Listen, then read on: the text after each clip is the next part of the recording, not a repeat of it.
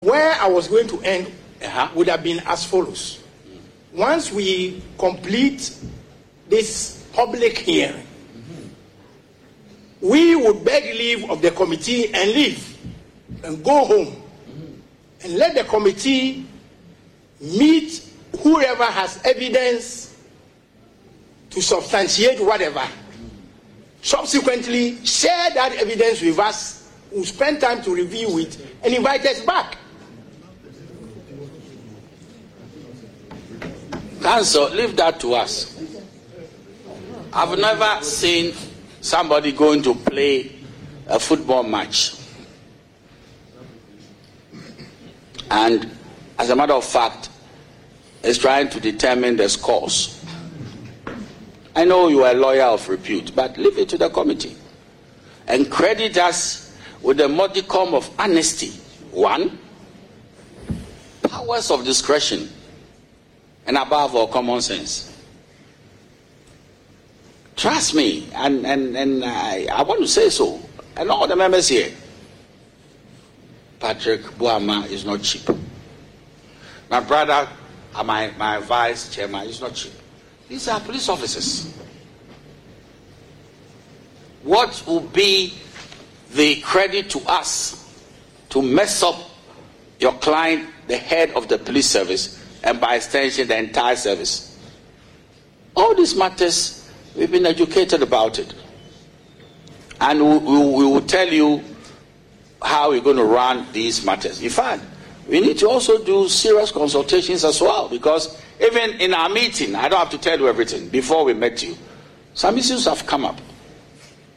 It's not got to do with any evidence. It's got to do with procedure, command structures, and how you treat the one in China. We will look at all these things. So please don't be apprehensive about anything. What you are going to get from this committee is that the IGP and any other witness will never be shortchanged by this committee. I want to state that forcefully, because people are calling me about it. I have to be very sensitive about what you are doing. There is nobody here that will use this platform to discredit. You won't do it. To Council, Chairman, thank you. Well, be rest assured. Leader, you want to leave here? Okay. Chairman, let me thank you very much, and let me thank the committee for the work so far. And let me take the opportunity to let the police service know the police service is not on track. And I was very clear in my mind when I stood up on the floor of Parliament to basically call on the Speaker. And all the reason I did that was because I heard voices of professional police officers, supposedly, said things that were unbelievable, that I thought should not be said. And I said to myself that, is this true? If this is true and it permeates in the police service, we need to know and address it in recommendations so that we can be sure that we have professional police service that will protect the interests of this country, especially when it comes to the stability of this country and our democracy, which is really renewed every 4 years in elections. And so, to the proud police officers that are dedicated and professionals, that are honest, that are doing the right thing, there's nothing to worry about. Precisely. And so, I want to thank you. The police service is on trial. Good people at the police service are not on trial.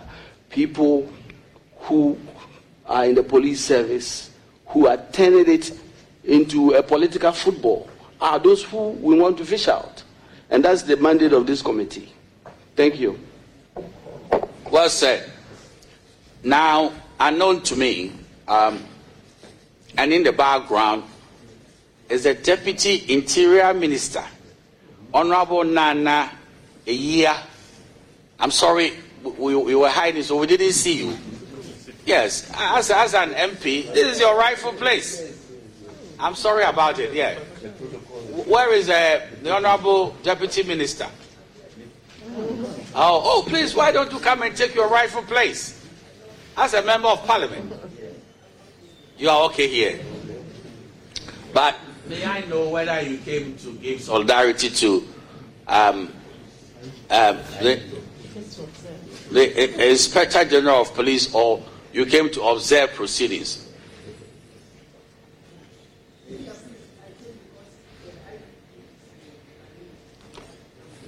The IGP must be important, you know. Yes. I see. Good to know. We're finished. Okay, now I will ask a few questions and then I won't go beyond it. And then I'll give space to my brother over here, and then I'll come to Vice if he has more things to say. Aji, I got the impression that when you are a senior police officer, you can be an ADC to anybody, and it doesn't matter who is in power. It seems to me that is your lot. Is that not so?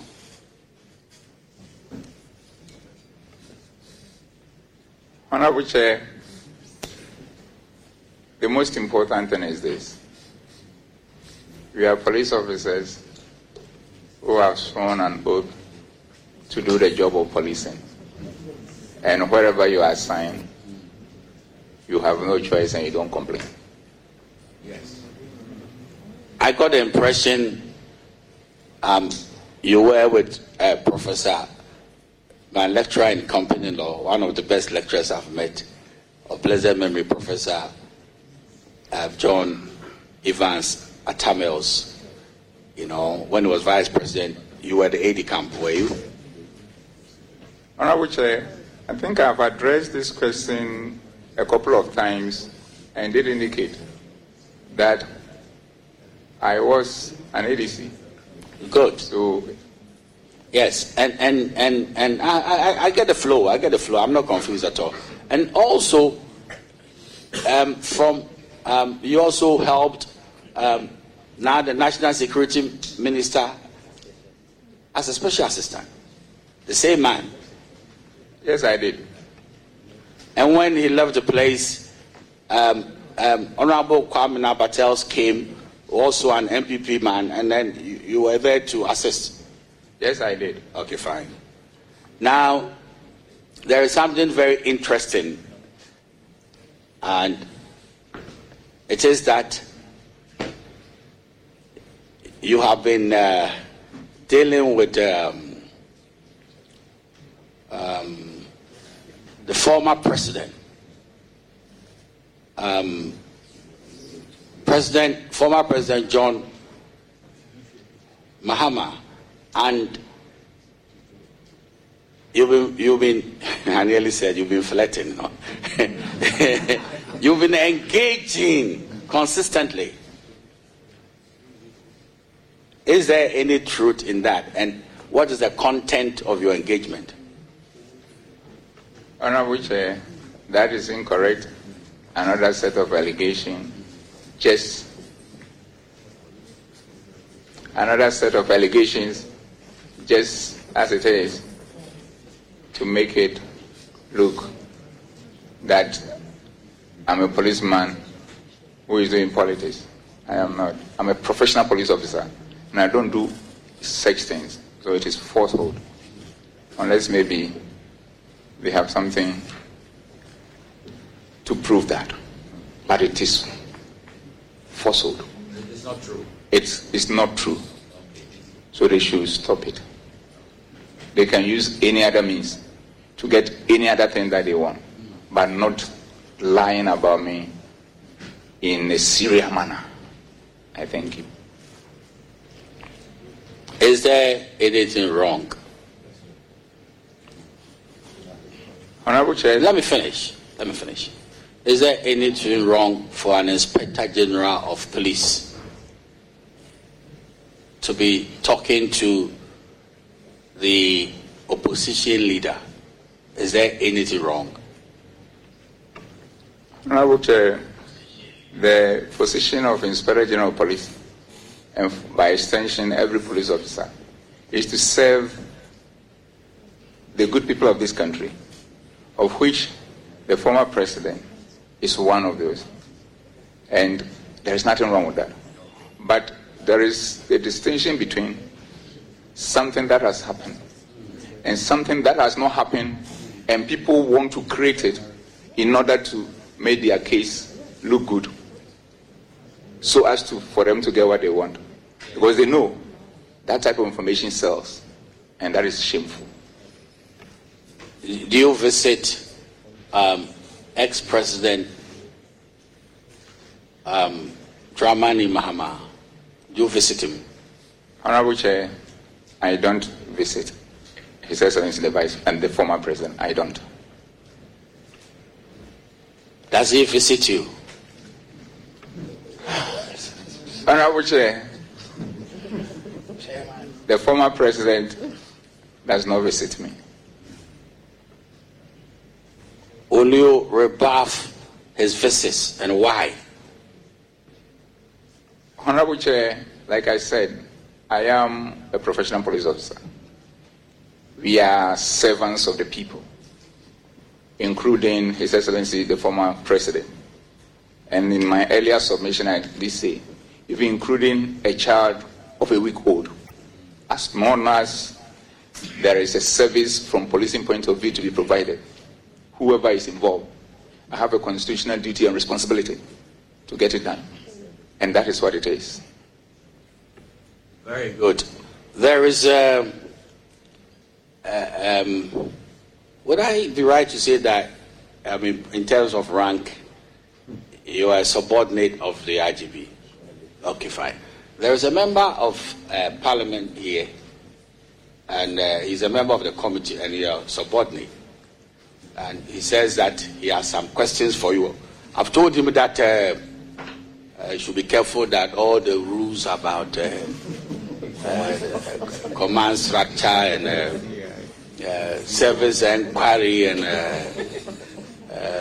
police council, you shouldn't write a book this afternoon. So please, honorable member, before you is your superior. Sorry. Yes. No, I'm not. You described my colleague as a retired superintendent of police. Oh, okay. He left the service honorably, and so now there are no strings attached whatsoever. Oh, okay. If you put him in that pigeonhole, you're mentioning service inquiry, and so it means that he could actually become the subject of an inquiry if he doesn't comport himself well in the presence of the IGP. We need to clear the air that my colleague is a retired officer, just as Honorable Ophelia is. She is also a retired police woman. She is no longer subject to the discipline of the service. Okay. So we need to highlight some of these things so that we are guided. I can see the IGP's lawyer is laughing now, because he knows that if these people were serving police officers, they wouldn't be sitting here. I forgive your trespasses. So, Honorable, the IG is before you. Yeah. Thank you very much, Honorable Chairman. I think that the Ghana Police Service is very proud to have members coming from that angle sitting in Parliament, because there are some technical issues that any time we find ourselves in committees like this, we provide some level of expertise. And that is why even the chairman himself is confused. He thinks that having served as a police officer before, if I sit as a member of Parliament and the Inspector General of Police is before me to ask questions, I will be a bit intimidated because he used to be my boss. That is not the case. What is the case is that the IGP is happy to find some of his sons in other jurisdictions doing fantastically well and still making the police proud wherever we find ourselves.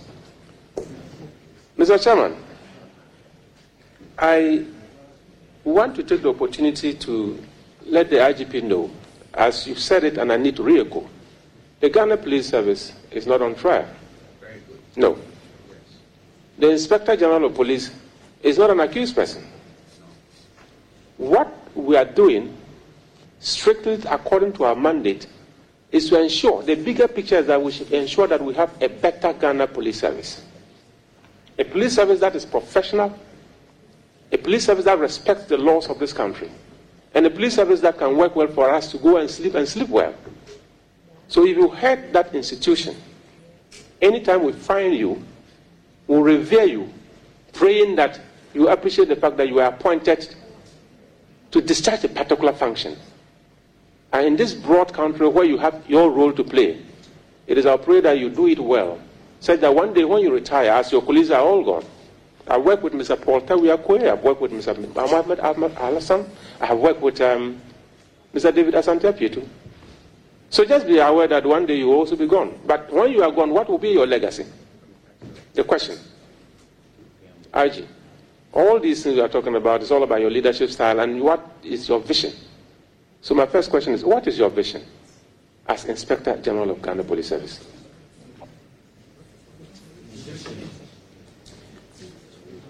Honorable Chair, thank you very much. The first point I have to make is that even though it has been handled, even if my colleagues were to be in the service, they will still have the privilege of asking me questions and asking them, because I have a listening ear.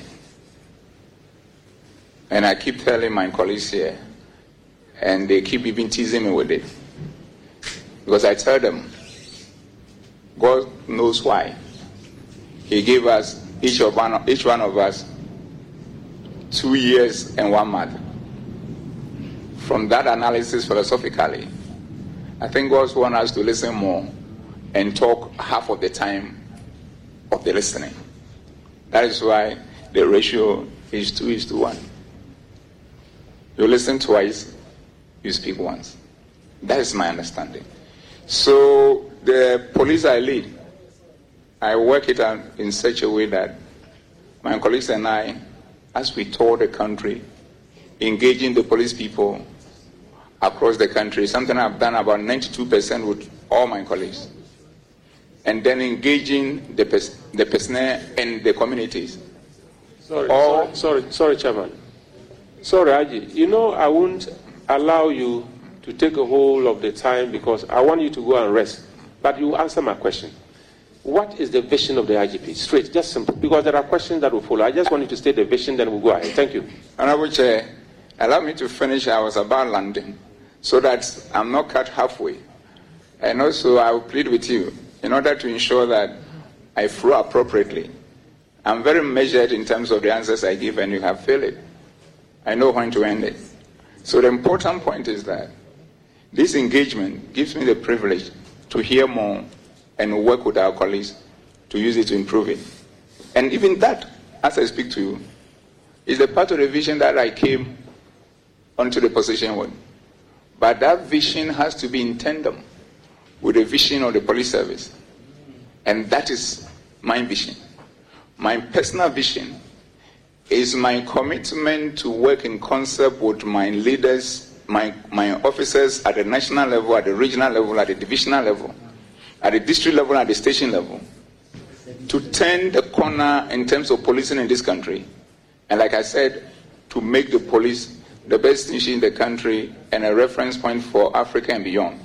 And this also sits well with the broad vision of the police service, which is to become a world-class police service capable of delivering a planned, democratic, protective, and peaceful services up to the standard of international best practice.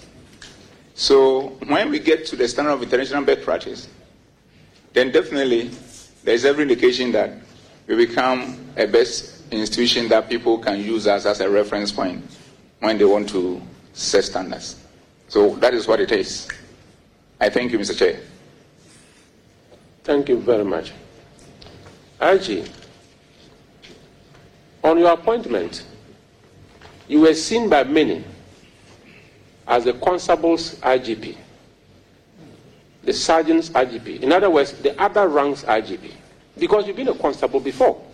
You've been a sergeant before. you were seen as a senior police officer's IGP because you've traveled from ASP to where you are now. You were seen as the academic's IGP. You hold a PhD. You were seen as a professional. And in fact, many of the professionals see you as one of them. And they believe that if you fail, you will not be forgiven. You have promotion speedily. In less than 7 years, you move from constable to superintendent. And that was academic. I am referring you to regulation, the police service regulation 2012. If I read regulation 37.7, it says, that's year 76. An officer who attains higher academic qualification is not entitled to promotion by reason only of that academic qualification. Aji, this is the lacuna in this instrument from 2012 up to date. It's more than 10 years. People have gone to school, they've completed.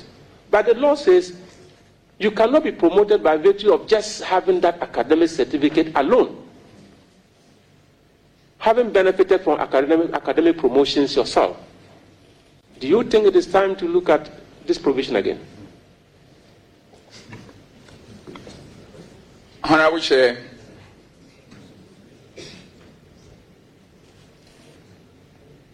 this provision, like Honorable Member did refer to, has been in existence since 2012, and if I'm not mistaken, October of that year.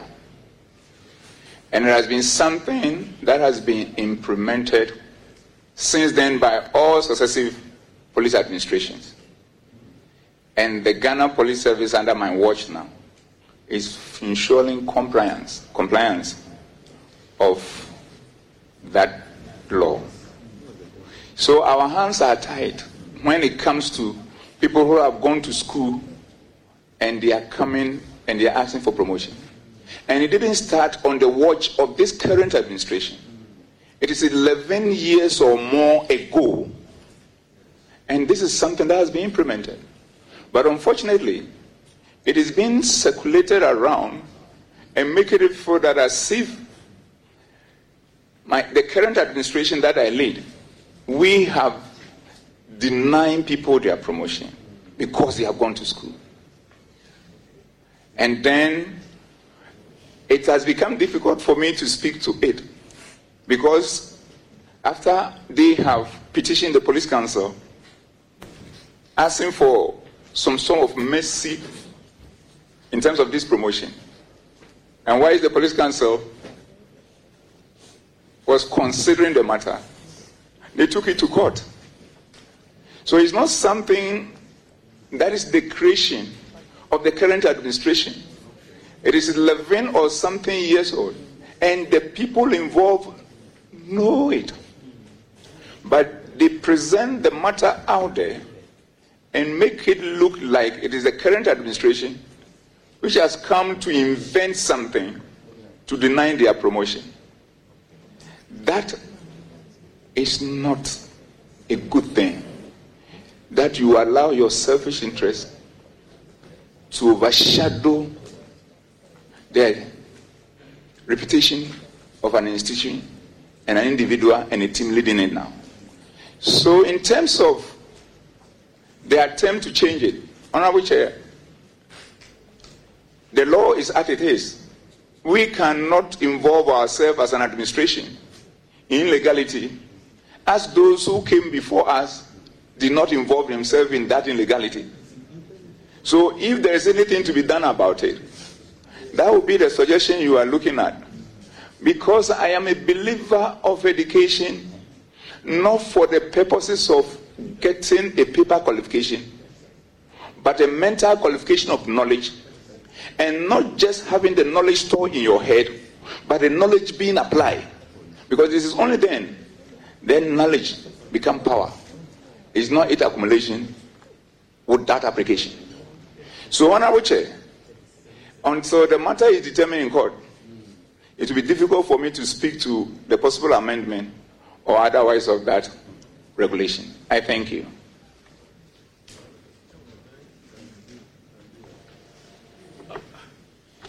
IG, I think the question is seeking to elicit an opinion from you, looking at the way the provision is couched, you know. And so we are aware that some officers have sued,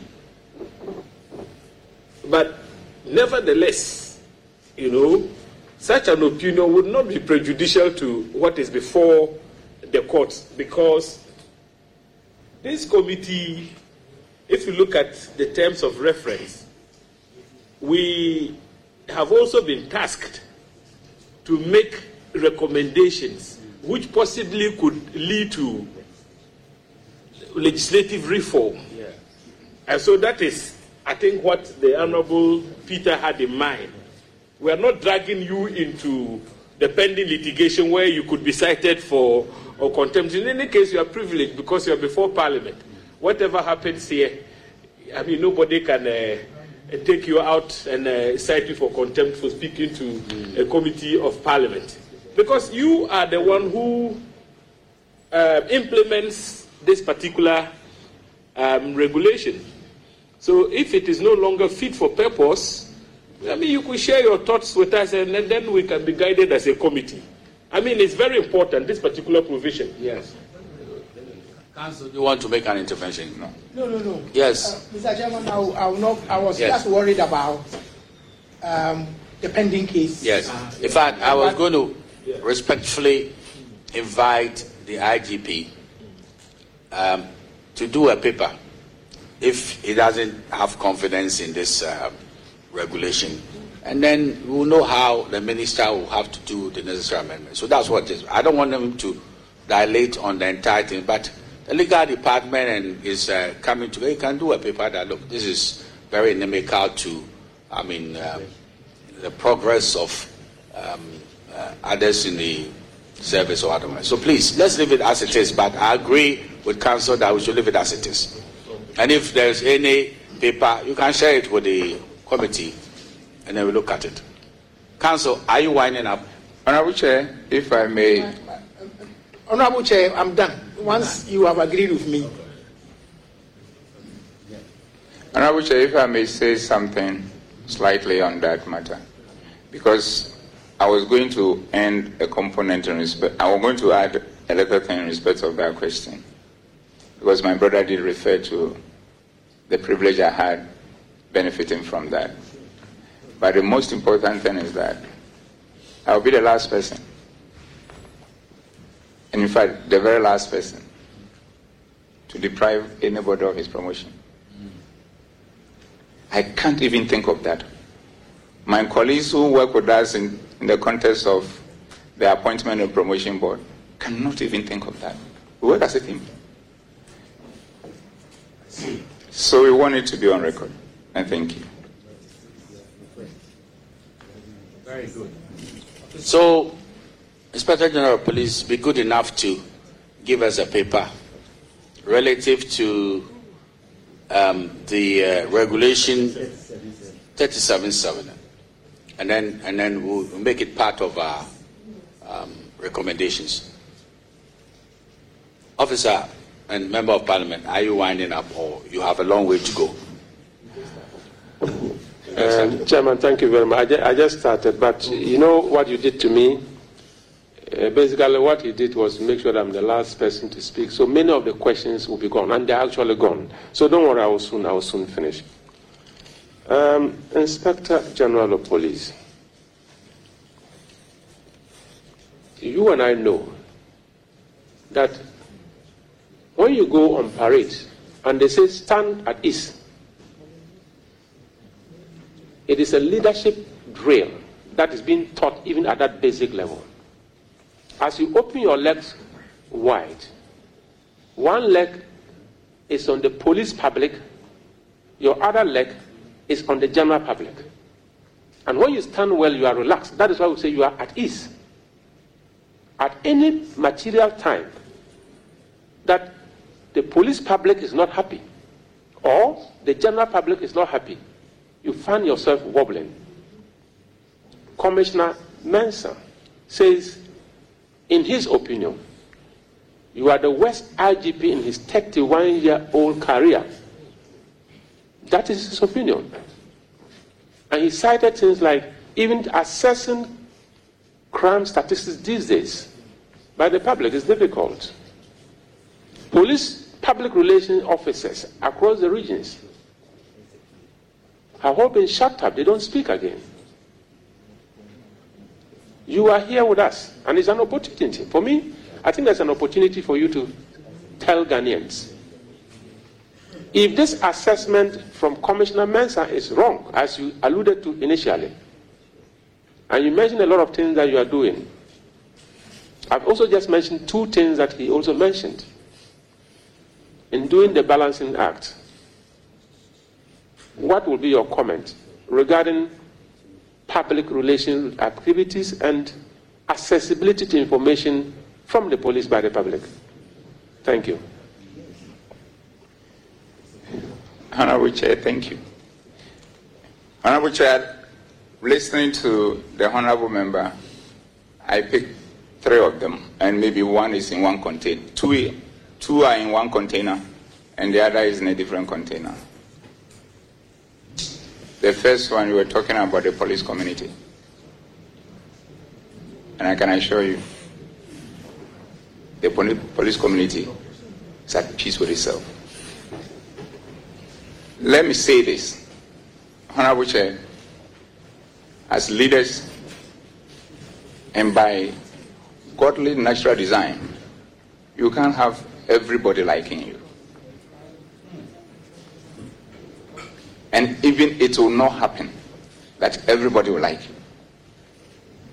Let's be very analytical on this matter. As somebody who believes in tradition and culture because of my multi-ethnic background as a Ghanaian,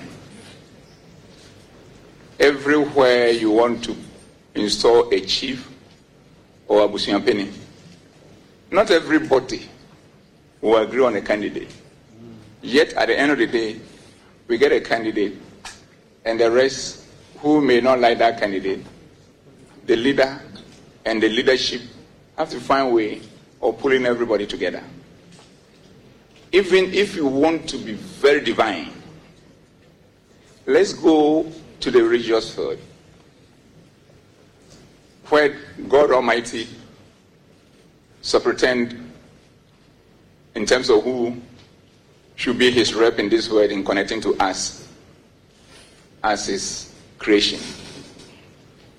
Even in there, when a leader of a church is being appointed, they go through a process where some people may choose somebody and then others also may choose. But at the end of the day, the one who marshals the maximum number is become.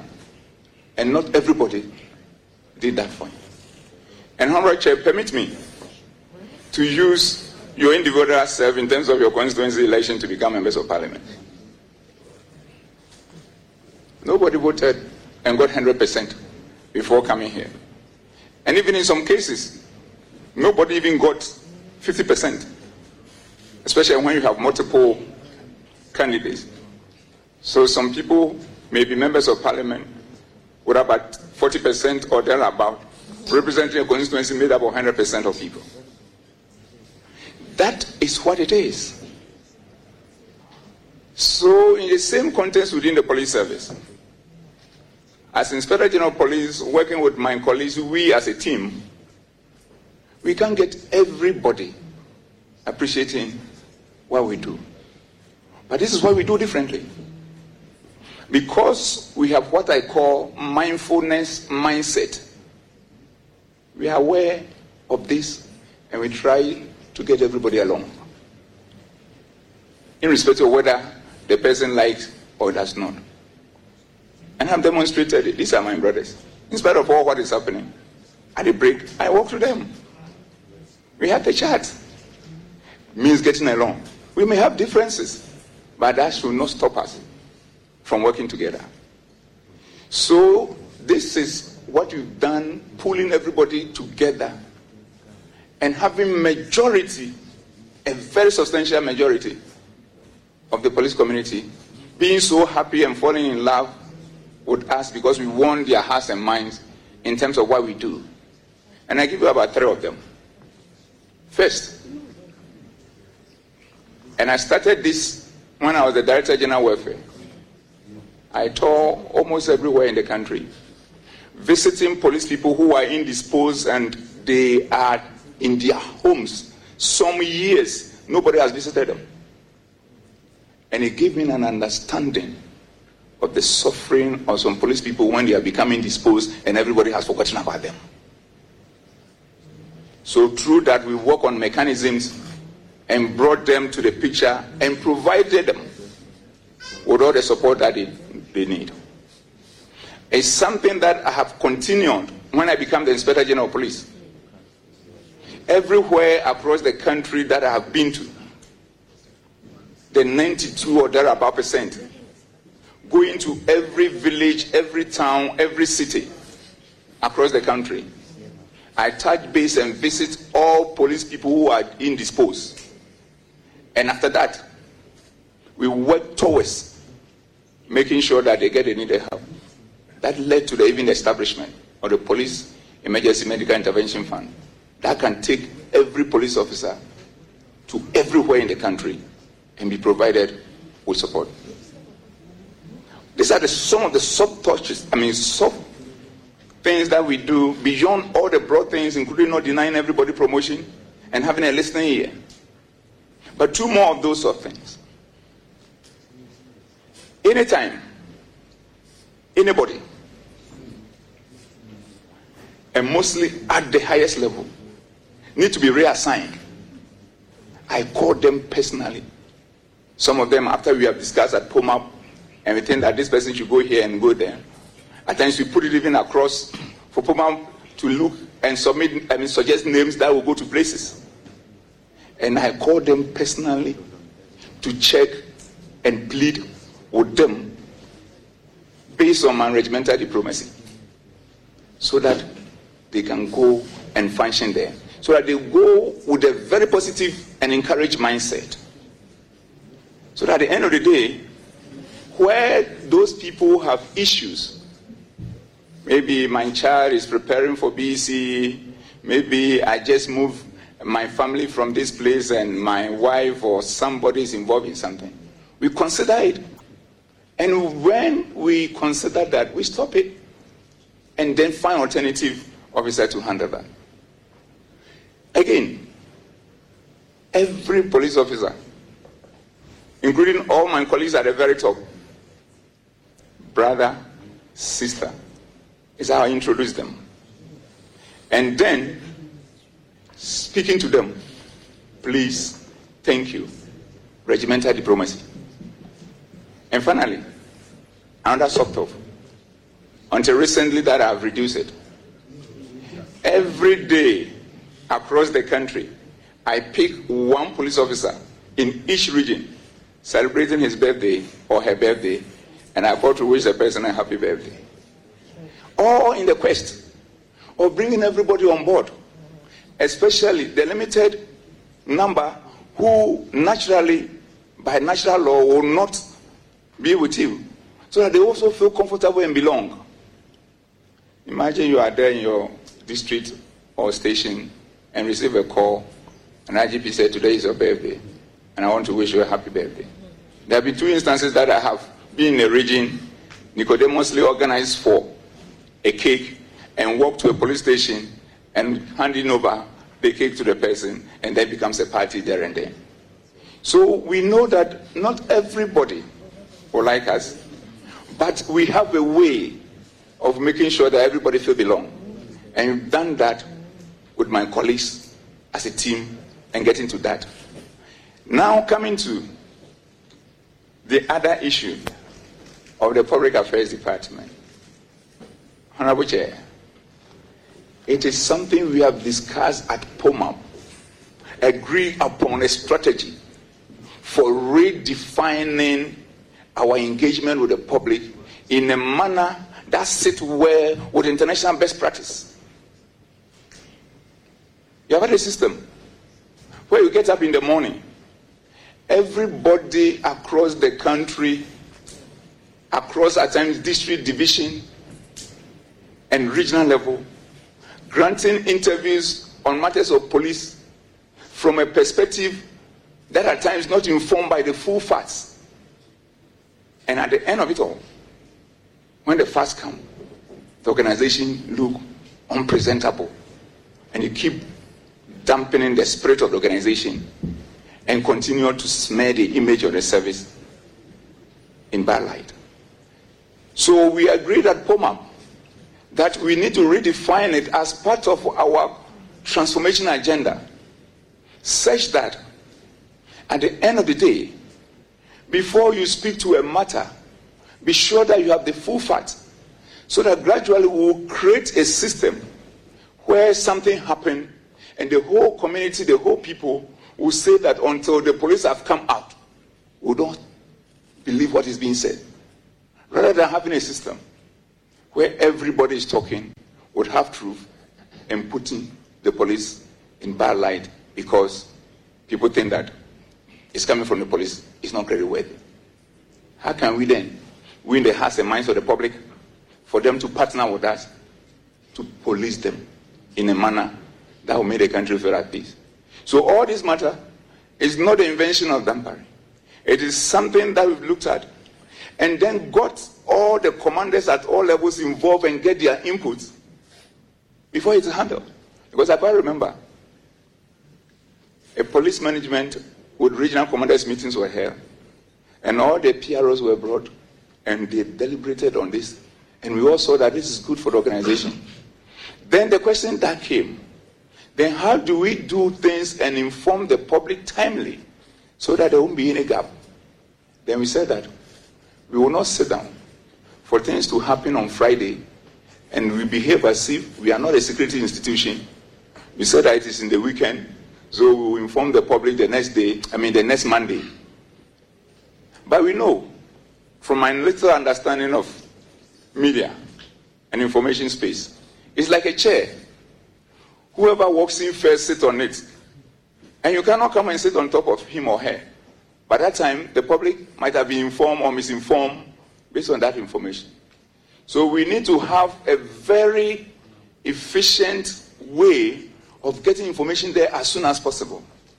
That is why you see that in recent times, information from police across all our media space are delivered on matters as soon as we have the full facts that will inform the public to continue to deepen their trust, confidence, and respect for us.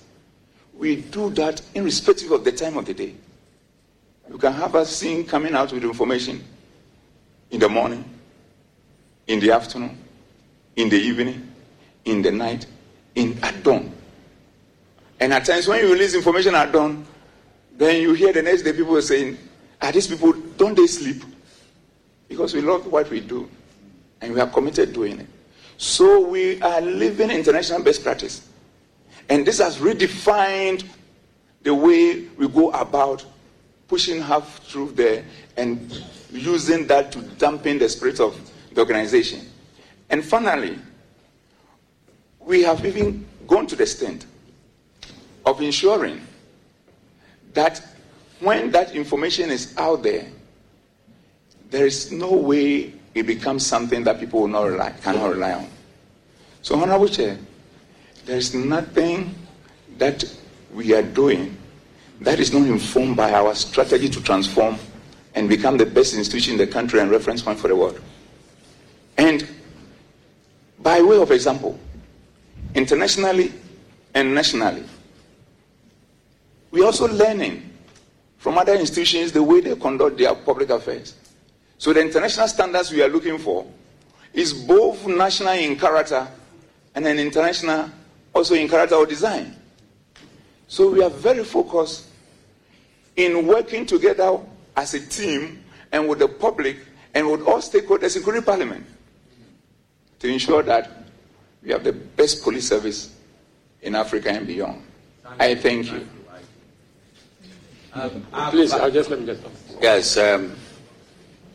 The gentleman over here as covenanter with me to ask just one more question, and I come to Vice, because we are about to conclude today's proceedings. So, Honorable, you have the floor. Thank you very much, Chairman. I have one question, and then I will just make it very brief. It is in two parts, A and B. The A is just requiring you to say yes or no. The A is requiring you to just say yes or no. IG, has Chief Bugri Naabu ever lobbied for you to become or to be appointed Inspector General of Police? Just yes or no? Honorable Chair, the fundamental point is this. I have been in the service for all this long. By the grace of God. Aji, I crave your kind indulgence. Your man is saying just answer yes or no. Was he part of the lobbying team to get you, appointed as the IG? Yes or no? Honorable Chair. Yes. The answer is no. Okay, that's enough. We don't need more than that. IG, you should count yourself very lucky that you found a parliamentary committee telling you that this document here, CI-76, should be reviewed. I'm sure if you wanted to review it and you wanted to get parliamentarians to listen to you, you go through a lot of frustration. So this is free counseling. The last question. You and I know that if a police regional commander reports to you that a particular district commander doesn't have the capacity to become a district commander, and he wants you to transfer him or her, the question you'll be asking is, where should I send him or her to? What have you done about the incapacity or incompetence of such an officer? You have a responsibility to recommend capacity building for such an officer so that the person will be updated for use. You can't abandon an officer and the government will be paying such a person at your level. If you find an assistant commissioner, a chief superintendent of police, probably 6-7 years in his rank, not being promoted by virtue of the fact that the person's competence level is questionable, IGP, two options: abandon to rot, or spend money to build capacity and promote and use. Which one will be your choice? Thank you. Honorable Chair, the most important thing is that it's something that we have found a way of deliberating upon it since I came on board as the head of the organization. And my colleagues and I, we've not been able to agree, and knowing the point I've made here, that I've always been a team player. And once we don't have a solid consensus, that has been the bane of the issue. But I can assure you, it's a deep reflection for us, and we are going to look at it and work with Godspeed and get that thing handled in a manner that everybody will feel at peace. I thank you. Okay. Now, Vice Chair.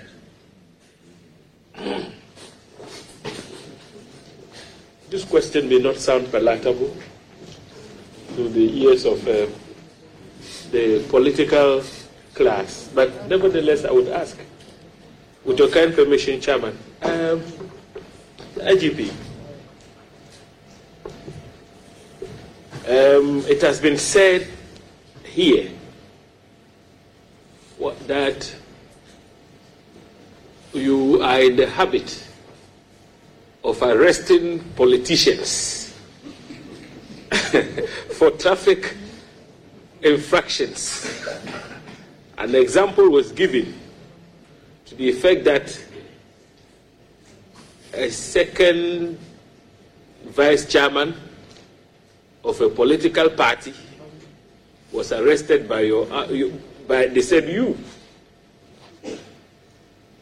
What is your reaction to this? Do you have apply your laws in a targeted manner with the aim to fishing out politicians and dealing with them, so to speak?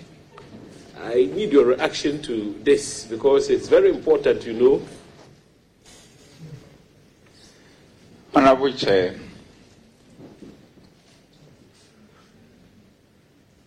The most important thing is this.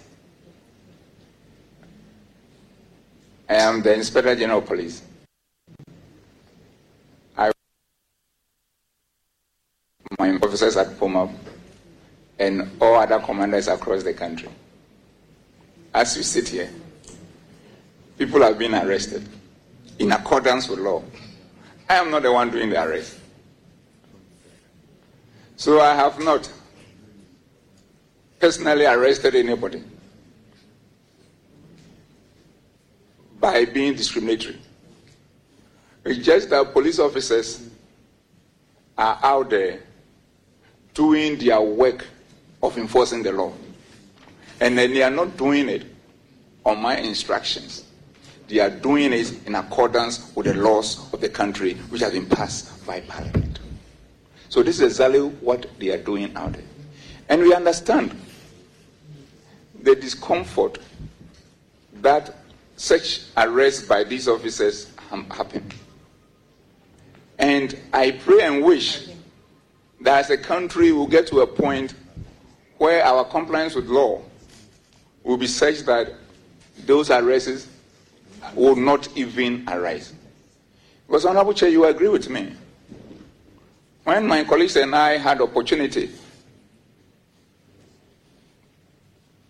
with this privilege, and once again, with appreciation to Mr. President for appointing me as Inspector General of Police, in our quest to transform, we saw that indiscipline on our roads were getting to a point of no return.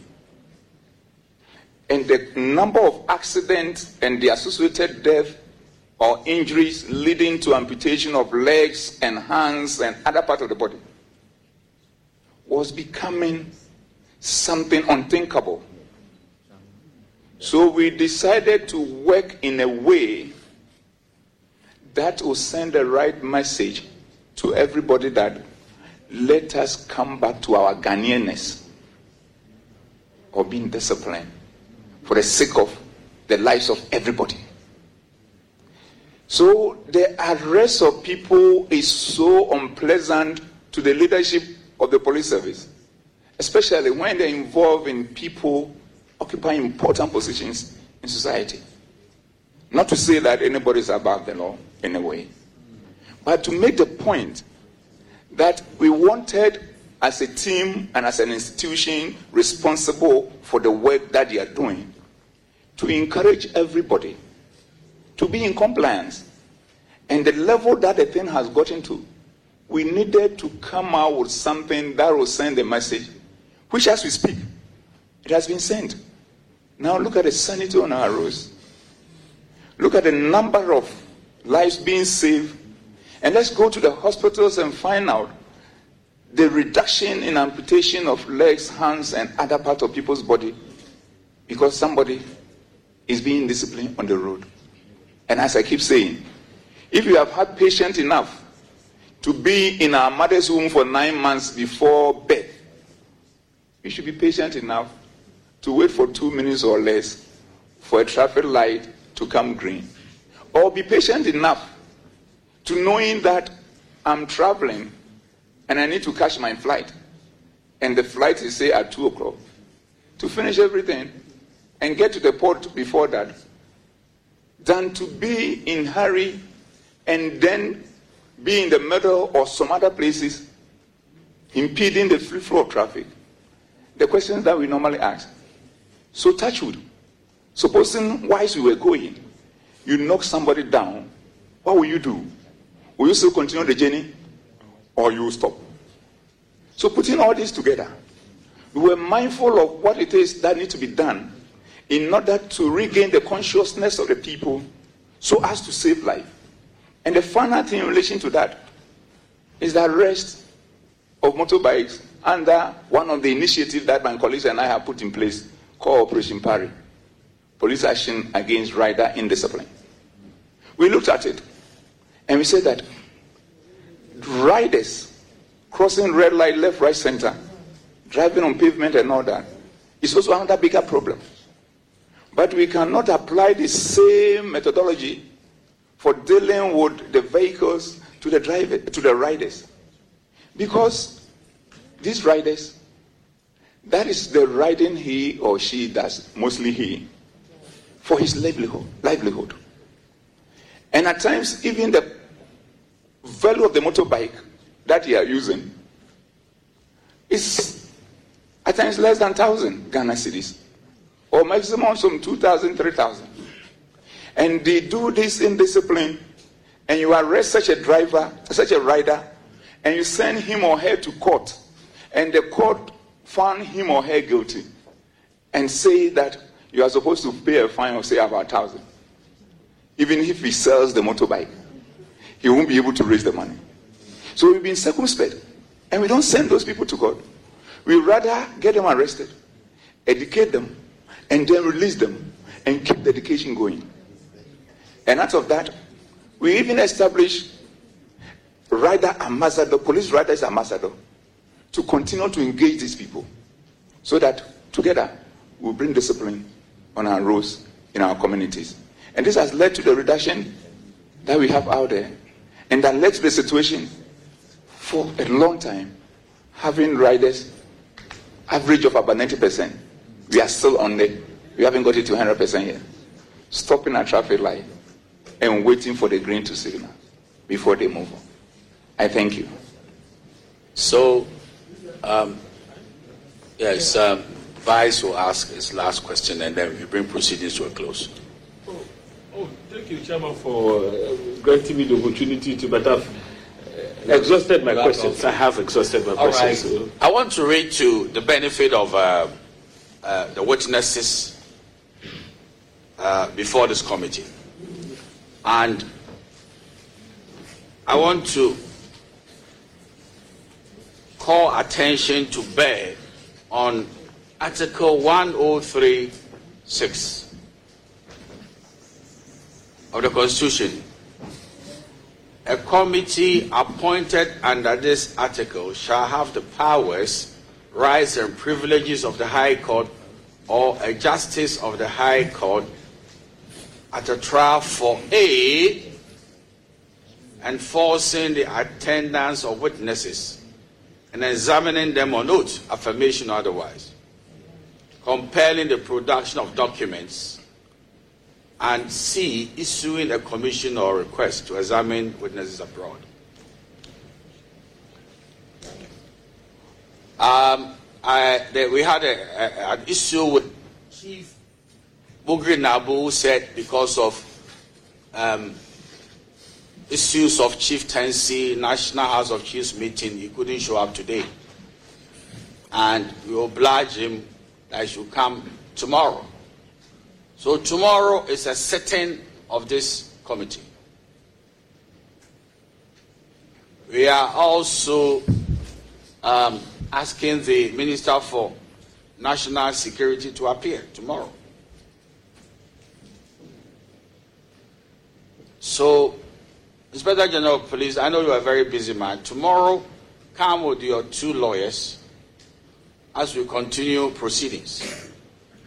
When we meet, you have a sense of where we are going with this matter. But all that will happen will relate to, first of all, the audio, which it is being said is doctored, and then the second audio that is being said captures the comprehensiveness of the meeting in Chief Bugri Naabu's office.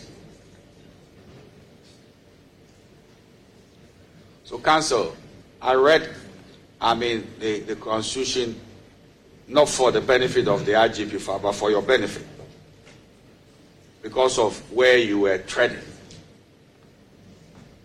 And we will see how it pans out tomorrow. But if the IGP could say some of your senior officers, should remain at post, so they don't all come over. It could be good, so that they'll be attending to businesses in the police headquarters. But we've seen them, and respect their coming. Yeah. Yeah. Yes. Yes.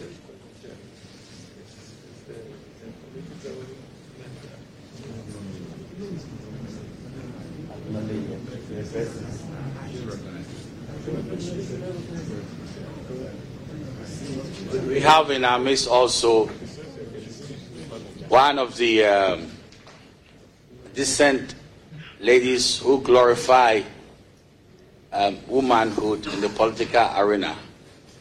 She's the Deputy Minister for Finance,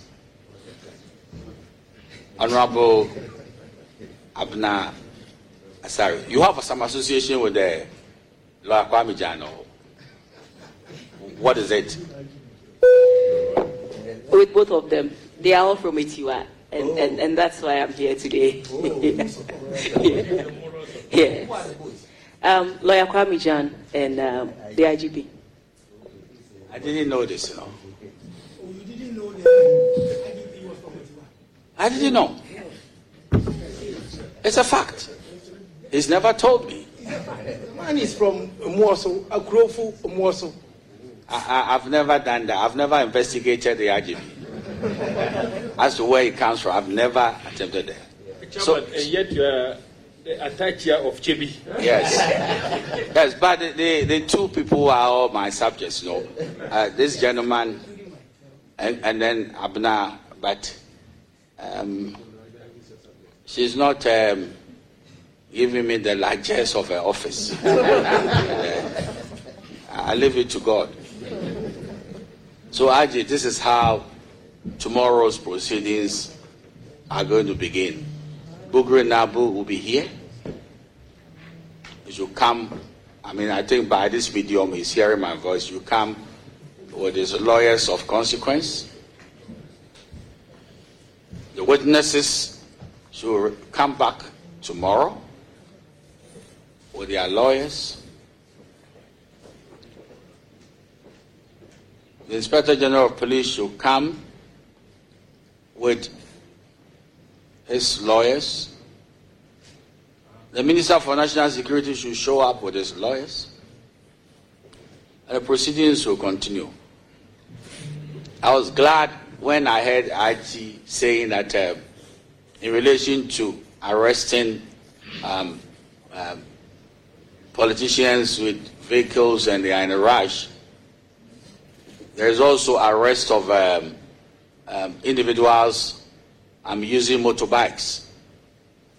But the police establishment exercises discretion in the manner in which they apply the sanctions. The politicians go and pay the huge fines, and then the dispatch, the motor people are educated. See, I think it's a very fair and reasonable way of human engagement. So tomorrow I will exercise a similar discretion. And, on this note, oh, okay, yes, Honorable Lowe Ernest from Ashiaman, you are most welcome. We thank you for joining us. So tomorrow's time is 10 a.m. in the forenoon, and we hope to see all the individuals here, and then we'll proceed.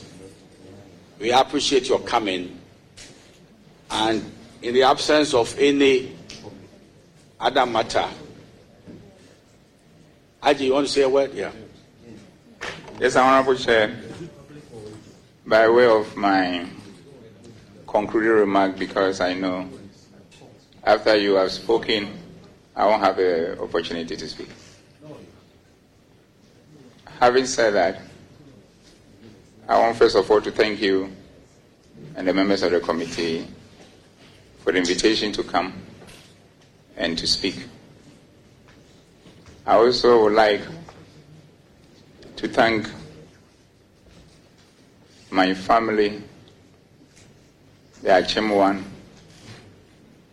the Kowu one, the Gropon one, and Nkonya representing the Guams one, for the encouragement and the support. I also want to thank the church of my birth and my upbringing, the Presbyterian Church of Ghana, for their prayers and support across the country. And again, I want to thank the church of my baptism and fellowship, the Church of Pentecost, from chairman himself to the lead person, for their continual prayer support towards me.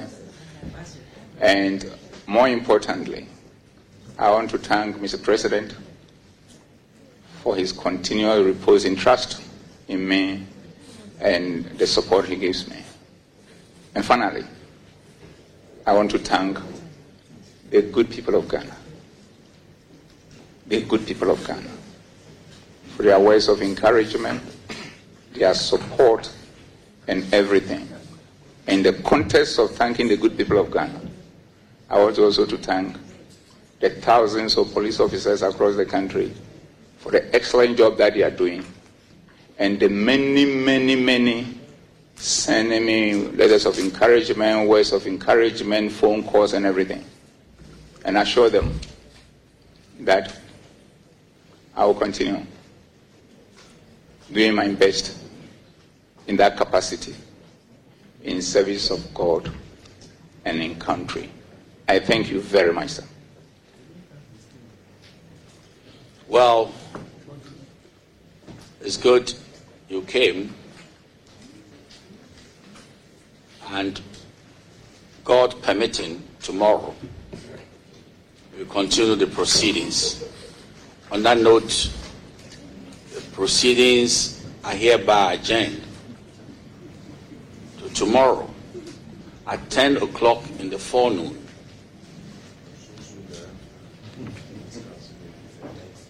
And on that note as well, the head of Ghana's police service and all the witnesses are discharged. Thank you very much.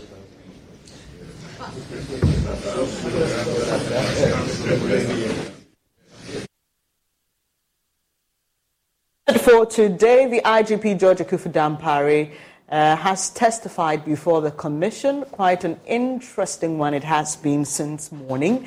Our man Samilimbura is still on the ground. He'll be trying to interact with some persons and pick feedback for us. But the news is that tomorrow Mr. Naabu will be present, and the IGP himself is expected to be there, plus the other witnesses who've appeared so far. But for now, the analysis continues, and Blessed Soga is here. Blessed, we've been monitoring since morning. Indeed, and for many of us who've had our own doubts about why this committee has to be set up, at least we're getting to see firsthand the essence of transparency and the need for the IGP to present himself and to answer a number of questions that are, begging for responses, starting off with first of all, the circumstances under which the audio got leaked into the public, what kind of relations the IGP has with Mr. Naabu, who will be appearing before this same committee tomorrow. That will be very interesting because we are all on the lookout for that. The fact that his publicly denying ever having any strong ties with Mr. Naabu, and also and even when the service he was looking itself for the job. Yes. Yeah, and even the service itself, he says that they don't have any contractual arrangements, because we had heard earlier that the service has a certain form of arrangement with Mr. Naabu. But another thing we need to highlight, Blizzard, is the point of the interdiction and how it muddied the whole process, because we heard from the chairman, Samuel Atta-Akyea, who was concerned about how this could potentially gag witnesses who were before the committee, and the timing of the interdiction. We just heard from the IGP that he had nothing to do with it. But it's curious, though, that he does say that I recused myself, because this is a matter that concerns me. He knows it was a decision taken by the police council. He knows how instructive that would be, and the need to make that statement, particularly when you have senior police officers and those below his rank appearing before the same forum that he's about to make public pronouncements. Perhaps he was in the know that, look, if you're going to appear before these individuals that you're interdicted, just before the public appearance, the in-camera hearings might not be favorable because it could turn really, really wild. And yep. It's a good decision that the IGP has decided, first of all, to recuse himself, and the subsequent decision to also reverse that. What we're also seeing is some sort of, solidarity which is being declared in a subtle manner by some of the leading figures of the Ghana Police Service and also from the executive. So it's giving us a sense of what might happen in terms of the future of the IGP's tenure in office, and as to whether or not government appears to be backing him. We see the likes of the Deputy Finance Minister appear, maybe on family and relational ties, yeah. You never know. But there's also, instructively to note, the presence of the Deputy Interior Minister, who also made some appearances today, and the Deputy Minority Leader, who says, look, you're not on trial. We need to fix the Ghana Police Service. And it's the reason for which many will be looking out to see what the outcome will be tomorrow, as Chief Bugri Naabu himself, the star witness, and the man of the moment, as some will call him, will appear before the committee. But, Benis, I'm grateful that you're joining us and doing this exceptional job. Let's look at the implications for the Ghana Police Service. Joining us now is a fraud and security consultant, Richard Kumado, who's joining the conversation. Richard, you've been monitoring the engagements ever since, of course, the IGP appeared. Are you satisfied with the outcome for today?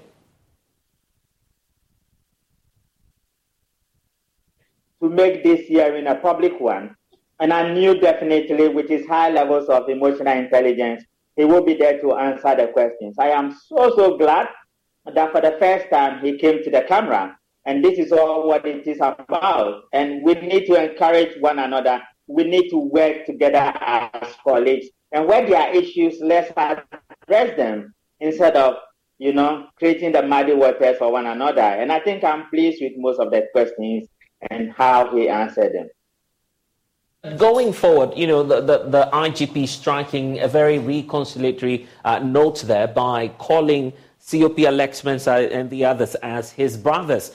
He then goes ahead to sort of exchange pleasantries with these individuals who are the same persons appearing before the committee and making some damning allegations on the style of his leadership and some relations he's alleged to have had with, Mr. Bugri Naabu. Do you feel that some way, somehow, the IGP is trying to build bridges and to protect the service that he says he loves?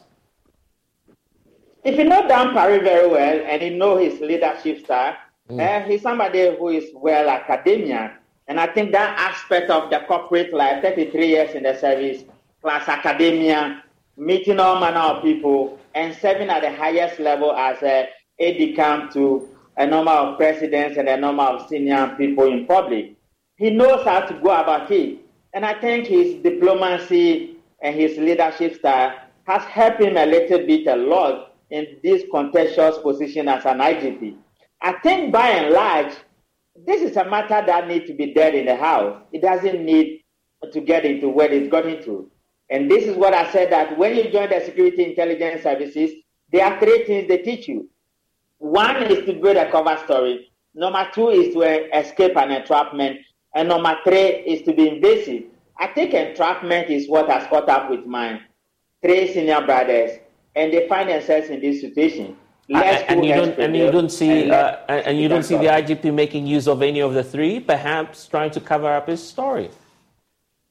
No, definitely the IGP lives in the public space, and everything he does is in the public.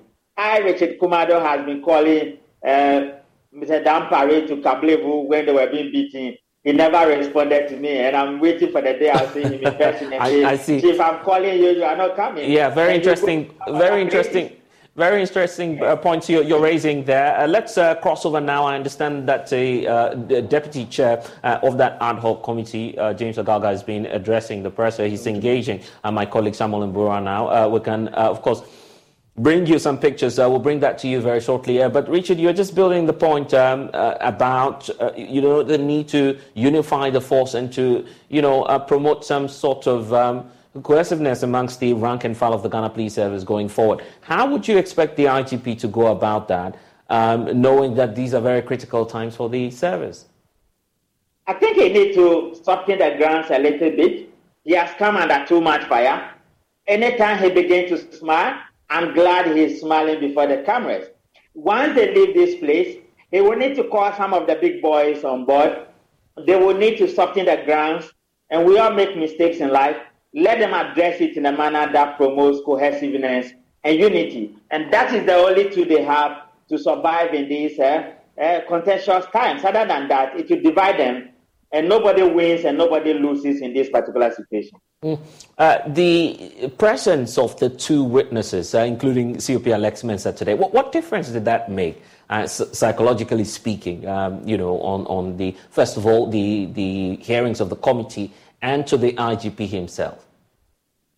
Definitely, it helps the IGP to relax a little bit more, knowing that his colleagues are not far from where he's sitting, to be able to address the issues. Even though he was not mentioning their name, he was invariably addressing them, that we are not fighting, we have disagreements, and it shouldn't lead to where it's getting to. I am the big boy, let me take the blame, shoulder the responsibility, and once we leave the public hearing, let's go back and put our hands to work, because this is what we have been trained to do.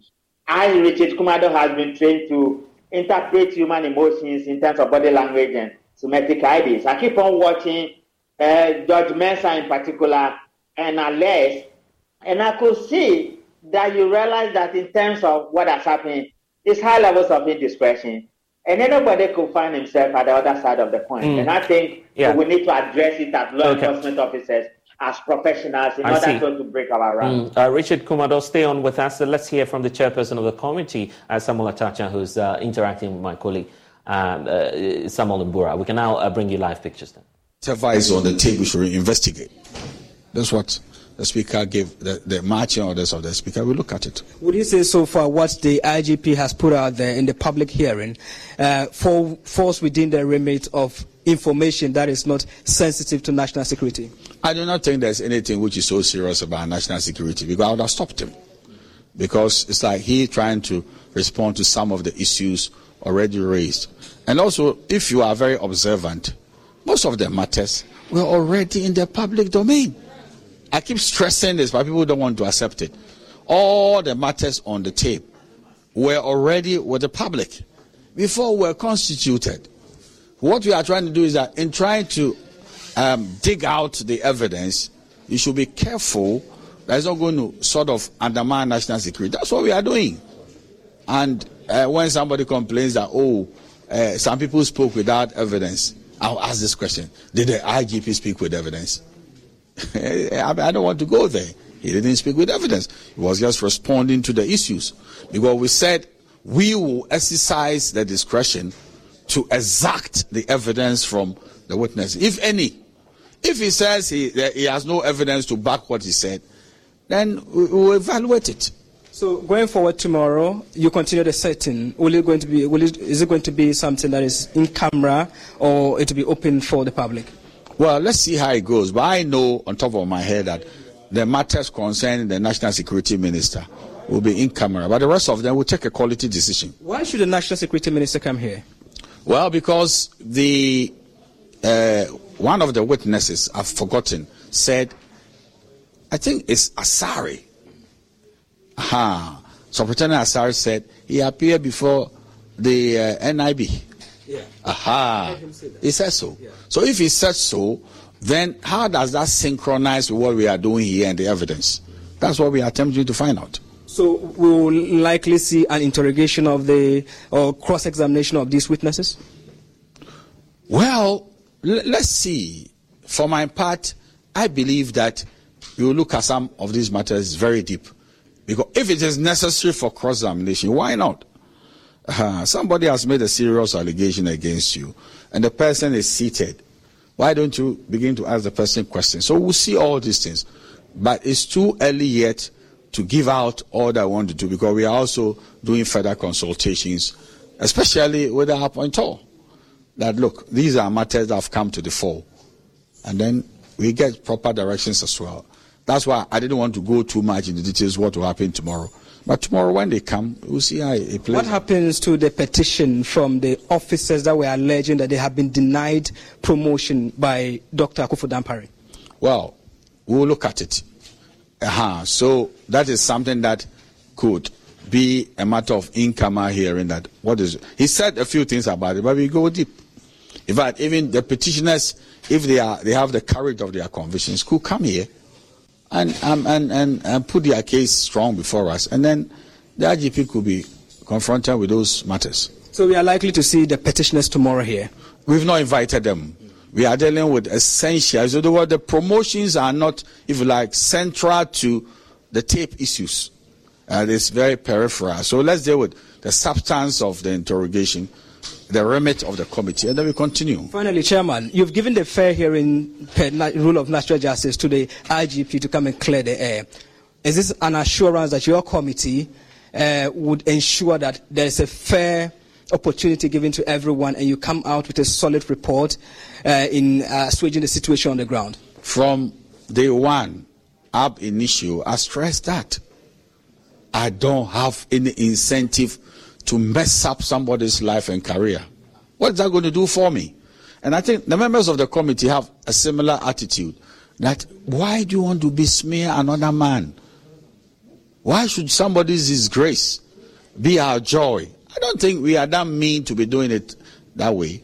And what is very important is that we are supposed to protect everybody to the best of our ability as a committee. And I keep saying that nobody will be shortchanged by the committee in terms of the evidence that we will write, and the rest of it. We will never shortchange anybody. And nobody is trying to slant the evidence to favor X or Y. And I don't think anybody has the power to do that against us. We won't do it. All right. Chairman, thank you for your cooperation. My so, God. Blessed, that's the chairman of the ad hoc committee investigating the leaked tape, the Samuel Atta-Akyea. So he has given the assurance that they will ensure that every evidence or any material that matters so far as this investigation is concerned, they will look into it. And I think the IGP has solidarity from the Interior Minister. We had a deputy, the deputy Interior Minister coming to solidarize with the IGP. We also had the MP for Etiwa East, who is the Deputy Finance Minister, Abena Osei-Asare. She says the IGP is her constituents, like was the counsel for the IGP, lawyer Kwame Gyan. So we had people coming together with him as well, the POMAB members. And then the IGP2, whom I'm told he wasn't quite well, but had to postpone everything and come and solidarize with his boss. So at the moment, everything is done here. It has been over 5 years of grilling and going through the entire process. The IGP has testified finally, which you've heard. The chairman of the committee saying that now that they have given fair hearing to everyone, they'll proceed with further evidence available to them. So, Blessed, the sitting continues tomorrow. Daniel Bugri Naabu couldn't make it because he said he had equally important activities as a chief. We know he's a chief in the Northeast region. So the lawyer wrote to the committee that he was unavailable due to that. But tomorrow, it is expected that Mr. Bugri Naabu will come before the committee, and the interrogation of the IGP would also continue. But as of now, we don't know whether it is going to be a public hearing or they will go in camera, per what the chairman of the committee, Mr. Samuel Atta-Akyea, is telling us. Okay, Samuel Mbura, my colleague there, is still monitoring events for us.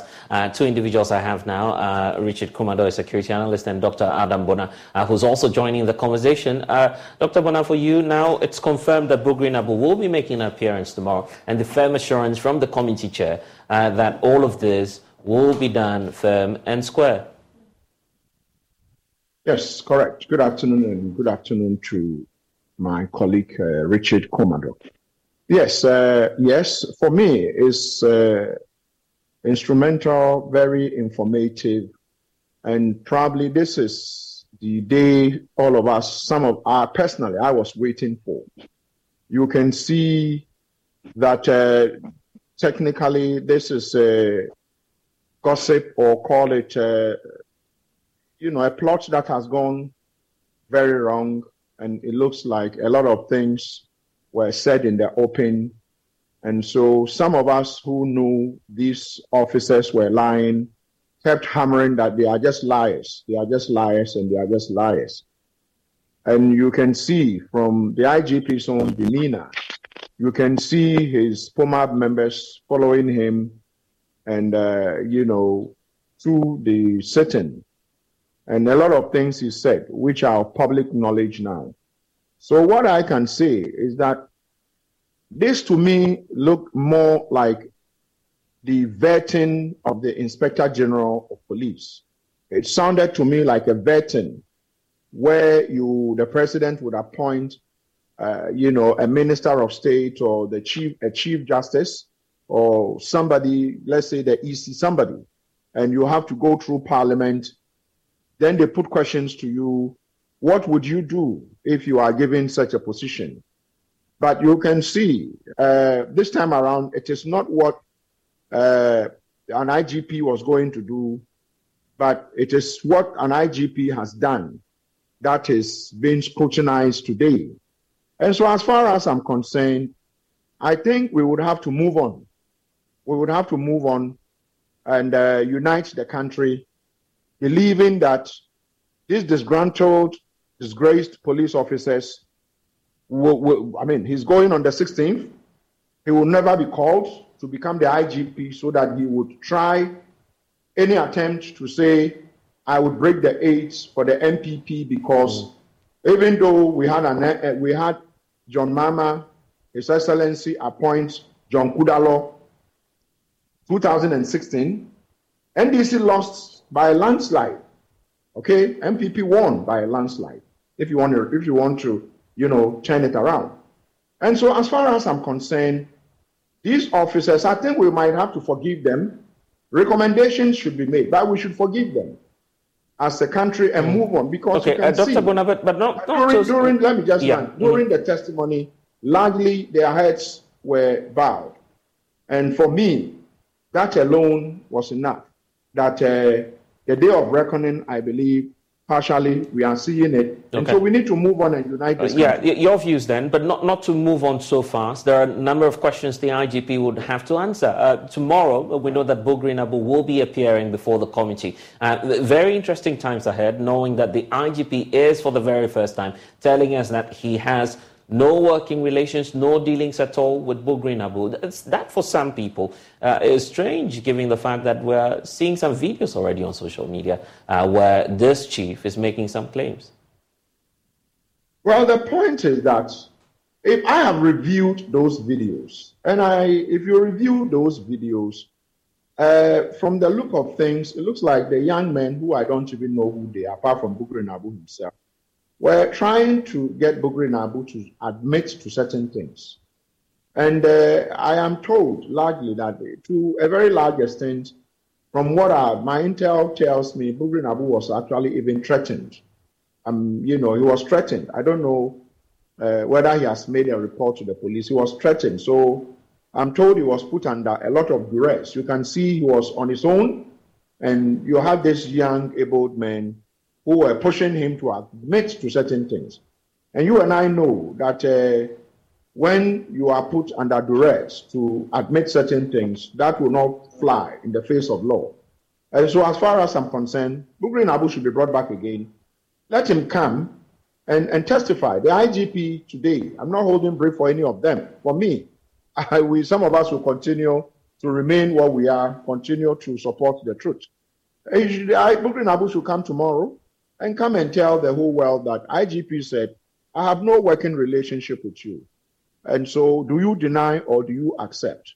Having a working relationship with an institution is different from having a working relationship with, what do you call that, an individual.